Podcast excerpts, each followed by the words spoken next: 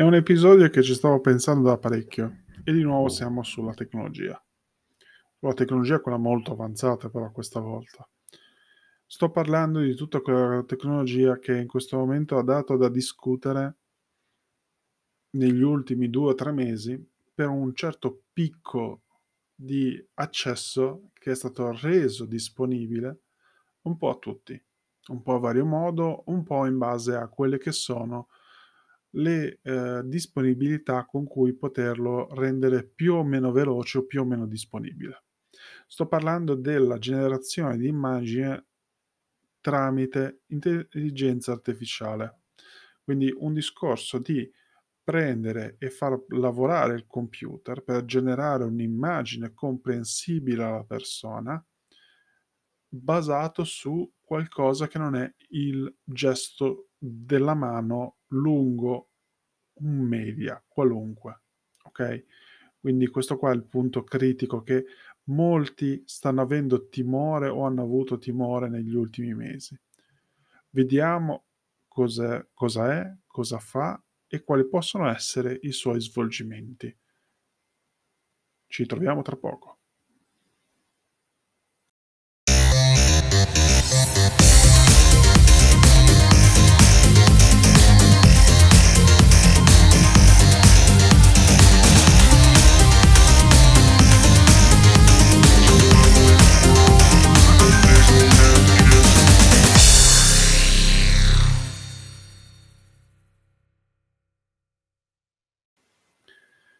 Si parla spesso di come le macchine possono sostituire le persone, un momento in cui le macchine potranno sostituire anche il gesto creativo, potrebbero diventare abbastanza un momento, mh, quello che il timore della fantascienza più oscura in stile Terminator, mettiamola così, sono così intelligenti che capiscono la singolarità per cui arriva Skynet e ce lo mette in quel posto a tutti.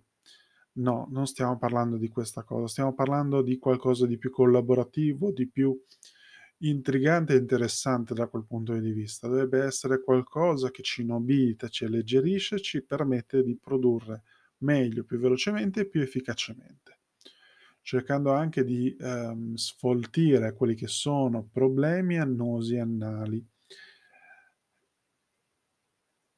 Ci sono problemi peggiori, uno potrebbe dire, nel campo creativo, ci sono problemi come il fatto che la gente non riesce a trovarne un lavoro farne un lavoro.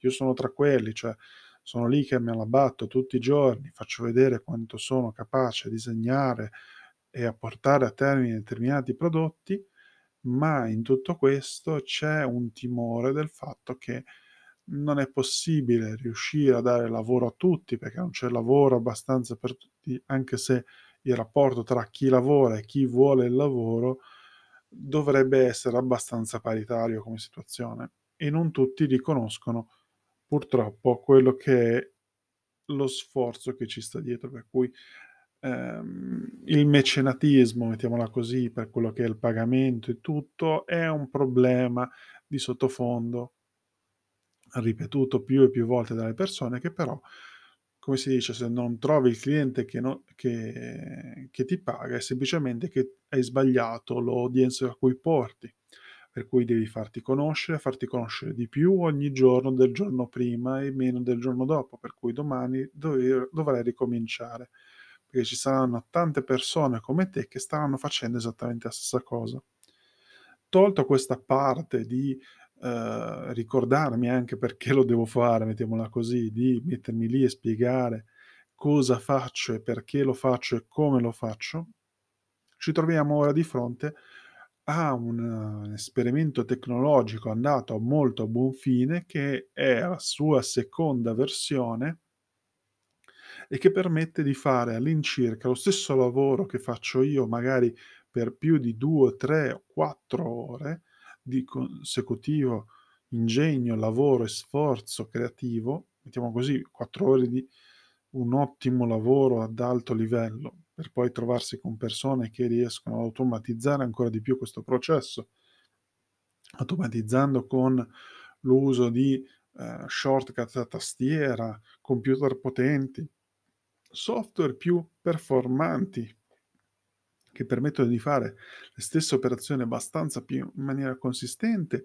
oppure semplicemente è un gesto artistico che eh, porta via del tempo, sia 2D che 3D che vettoriale, digitale, su analogica carta o su un muro con, con l'aerografo o con le bombolette. Tutto questo, cose come Dali 2 o Midjourney o altri prodotti che stanno uscendo nel frattempo, stanno uh, demolendo, mettiamola così, a colpi di tempo e di uh, quello che è l'addestramento. Ok? Stiamo parlando quindi, giusto per ridarci un pochettino anche un po' la pacca sulla spalla, di un algoritmo per un'intelligenza artificiale che è stato addestrato ad assemblare immagini sempre meglio più quante immagini ci sono e più la domanda è comprensibile e definibile secondo i suoi parametri. Ok? Fa questo lavoro, cioè se tu chiedi disegnami un gatto nella tazza e non gli dici altro, va nel panico, può fare qualunque cosa, per noi è abbastanza facile perché se noi siamo stati addestrati a rappresentare il gatto in un certo modo, nella tazza, io la tazza ho in mente quel tipo di tazza perché ho sempre rappresentato quel tipo di tazza. Il mio dataset da cui parto è molto più ridotto ma anche più facile, produco meglio rispetto alla macchina che può spaziare qualunque cosa e soprattutto è basato su una possibilità di scelta anche per facilitare l'operatore di quattro scelte per volta, per cui la macchina produce quattro scelte da una domanda. Ti fa quattro gatti in quattro tazze diverse e soprattutto cerca di interpretare il gatto nella tazza. Il gatto nella tazza come può essere fatto? Può essere un gatto bianco, un gatto nero, maculato, maschio, femmina, eh, più a pelo lungo, più a pelo corto, più nudo, più alto, cioè ci sono varie scelte su questa cosa. Poi il colore degli occhi, quale colore vuol fare la macchina come colore per gli occhi del gatto? Poi questo gatto sta guardando verso il verso l'audience o sta guardando da un'altra parte, visto di tre quarti, da sopra da sotto, in che stile, con quale rappresentazione? Sono tutte domande che devono essere risposte alla domanda precedente. È come il discorso fatto a uh, pensiero profondo. Dacci la risposta all'universo e a tutto quanto. L'universo, la vita e tutto quanto. Ti dice quanto tempo ci metterà, non mi ricordo quanti milioni di anni, quando ritornarono lì, dà la risposta, da questo 42. Chi uh, coglie questa cosa dalla guida galattica, alzi la mano, però ti dà l'idea di quello che è la difficoltà di fare un algoritmo del genere. Perché a quel 42 gli esseri senzienti che posero la domanda pensiero profondo rimasero delusi, rimasero delusi.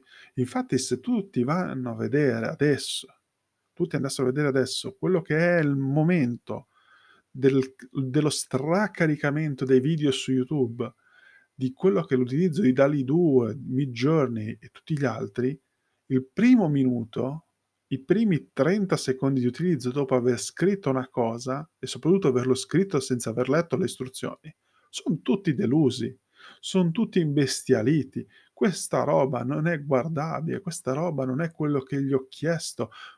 E poi c'è quello più particolare. Non è esattamente quello che gli ho chiesto, ma è interessante. Potrei farci dei ragionamenti su questo. E difatti l'interfaccia di DALI 2 è fatta in maniera tale che possa partire da un dubbio, che una di quelle cose che ti mostra in quel momento è di tuo interesse e partendo da questo tuo interesse tu ci possa fare dei ragionamenti ulteriori o una nuova interazione partendo da quella stessa immagine, per cui partendo da quella continua a fare altre quattro versioni differenti, o partendo da quella ti chiederà cosa vuoi cambiare della domanda che mi hai fatto per ottenere quell'immagine. Per cui a quel punto sarei costretto a imparare come ragiona la macchina, quale sarà la domanda da porre per ottenere un risultato migliore. quel risultato migliore che stai cercando sforzando questo algoritmo. Ripro- ri- ritorniamo indietro. Quindi in questo momento la competenza creativa della persona è posta di fronte a degli strumenti differenti dal solito, matita, carta e quant'altro, e di poter descrivere con parole comprensibili a una macchina, in questo momento principalmente l'inglese, non so se abbiano iniziato a tradurre in altre lingue, quindi con un inglese più da macchina, più un esperanto, mettiamola così, da macchina, in cui poter descrivere che il gatto è nella tazza, che questo gatto è un gattino di qualche mese, che ha gli occhi aperti, guarda in camera, il naso è un po' rosa e un po' lucido perché l'ha appena bagnato. I, I baffi sono abbastanza lunghi e folti e magari è un tigrato color salmone come colore. Non deve essere un salmone però. Le zampe le ha poste sul bordo della tazza, di tre quarti. La tazza è in ceramica, è però una ceramica orientale. È una di quelle tazze che si sono rotte e hanno quelle venature d'oro tipiche di quelle ricostruite in Giappone. Il gatto è quindi posto su un tavolo, nel, sempre nella tazza, e questo tavolo ha una tovaglia a quadrettoni rossa, tipo Grange. La luce arriva da dietro tipo aureola, con questa illuminazione un po' epica il, tra- il gatto è stato, um, come dire, ripassato con dei neon in stile Vaporwave. Il tutto illustrato in stile Van Gogh. Alta definizione, ultrarealismo e altre belinate del genere, per usare un francesismo del caso. Questa potrebbe essere un tipo di descrizione ci sono delle istruzioni precise per ottenere migliori risultati di quello che uno potrebbe immaginare. E da qui si stanno generando delle altre intelligenze artificiali per sistemare la traduzione del nostro pensiero per queste macchine, che in realtà potrebbero essere le, il prossimo genere di interfaccia, in cui ci aiutano a poter dire le cose, a poter istruirci su come dire meglio le cose che poi potrebbe venire comodo anche tra di noi. Oppure c'è anche il fatto che c'è un marketplace di persone che hanno imparato bene le istruzioni e eh, vi offrono già filtrate, già fatte determinate frasi da poter porre, per cui vi basta cambiare l'oggetto visto.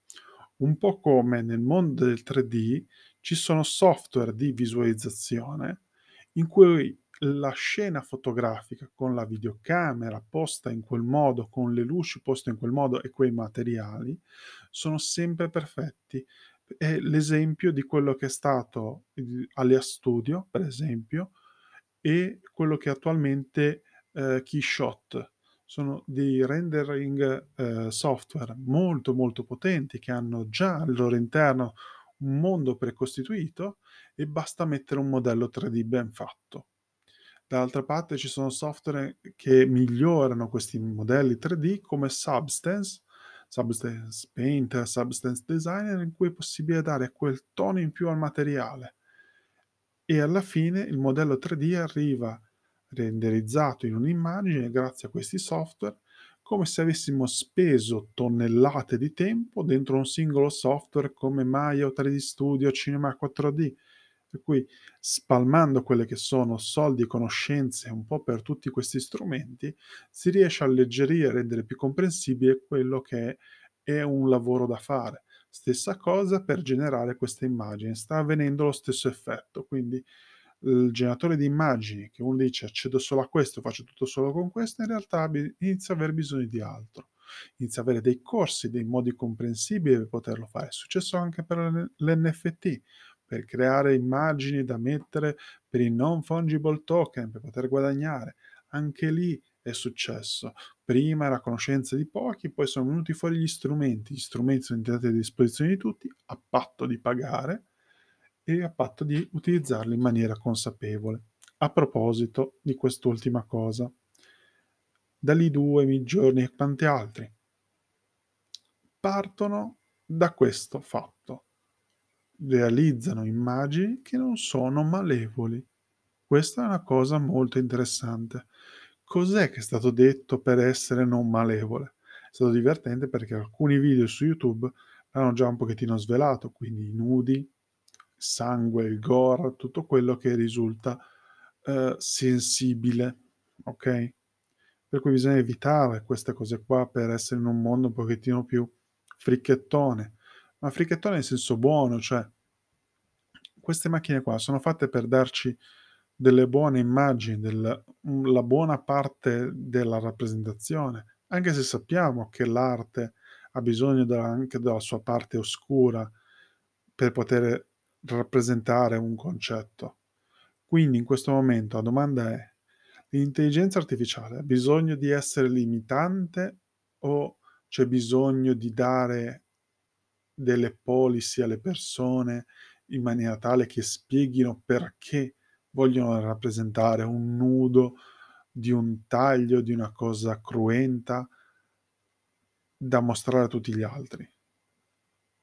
Sono quelle domande che rimangono nel vuoto in questo momento, però la discussione che se ne fa è quello che in questo momento si discute nel sottobosco.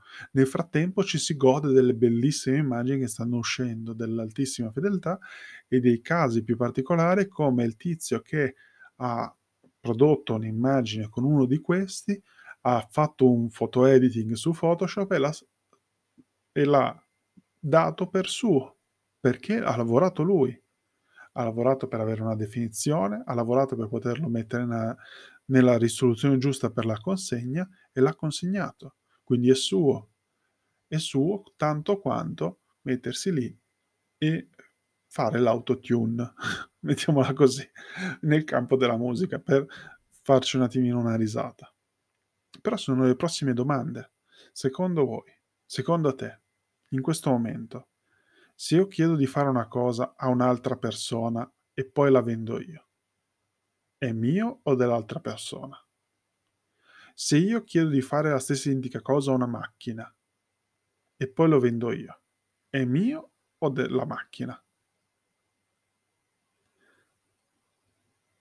Con questo silenzio assordante, direi che per l'episodio di oggi ci siamo. Ti ringrazio per l'ascolto descrizione trovi tutti quelli che sono i miei contatti e quant'altro per pormi altre domande, per poterci ragionare un pochettino e poter discutere. E ti consiglio di dare uno sguardo sul mio canale Instagram perché alcuni esperimenti li faccio di tanto in tanto, faccio qualche salto di qua e di là tra dell'i2, Midjourney e quanti altri perché ho qualche accesso su queste macchine e sto facendo degli esperimenti per vedere anche delle cose interessanti. Ah, parentesi, domanda che non ho risposto di chi è, mettiamo così, il copyright delle immagini, ogni servizio ha delle sue policy a riguardo. Finora quello che è scritto è che la produzione a domanda di quello che fa la macchina, il risultato è di chi ha scritto la frase. Quindi se tu hai scritto il gatto nella tazza e vendi quell'immagine, secondo queste policy i soldi sono tuoi e non della macchina. Detto questo, ci ritroviamo al prossimo episodio, magari con domande meno esistenziali sulla creatività. Alla prossima.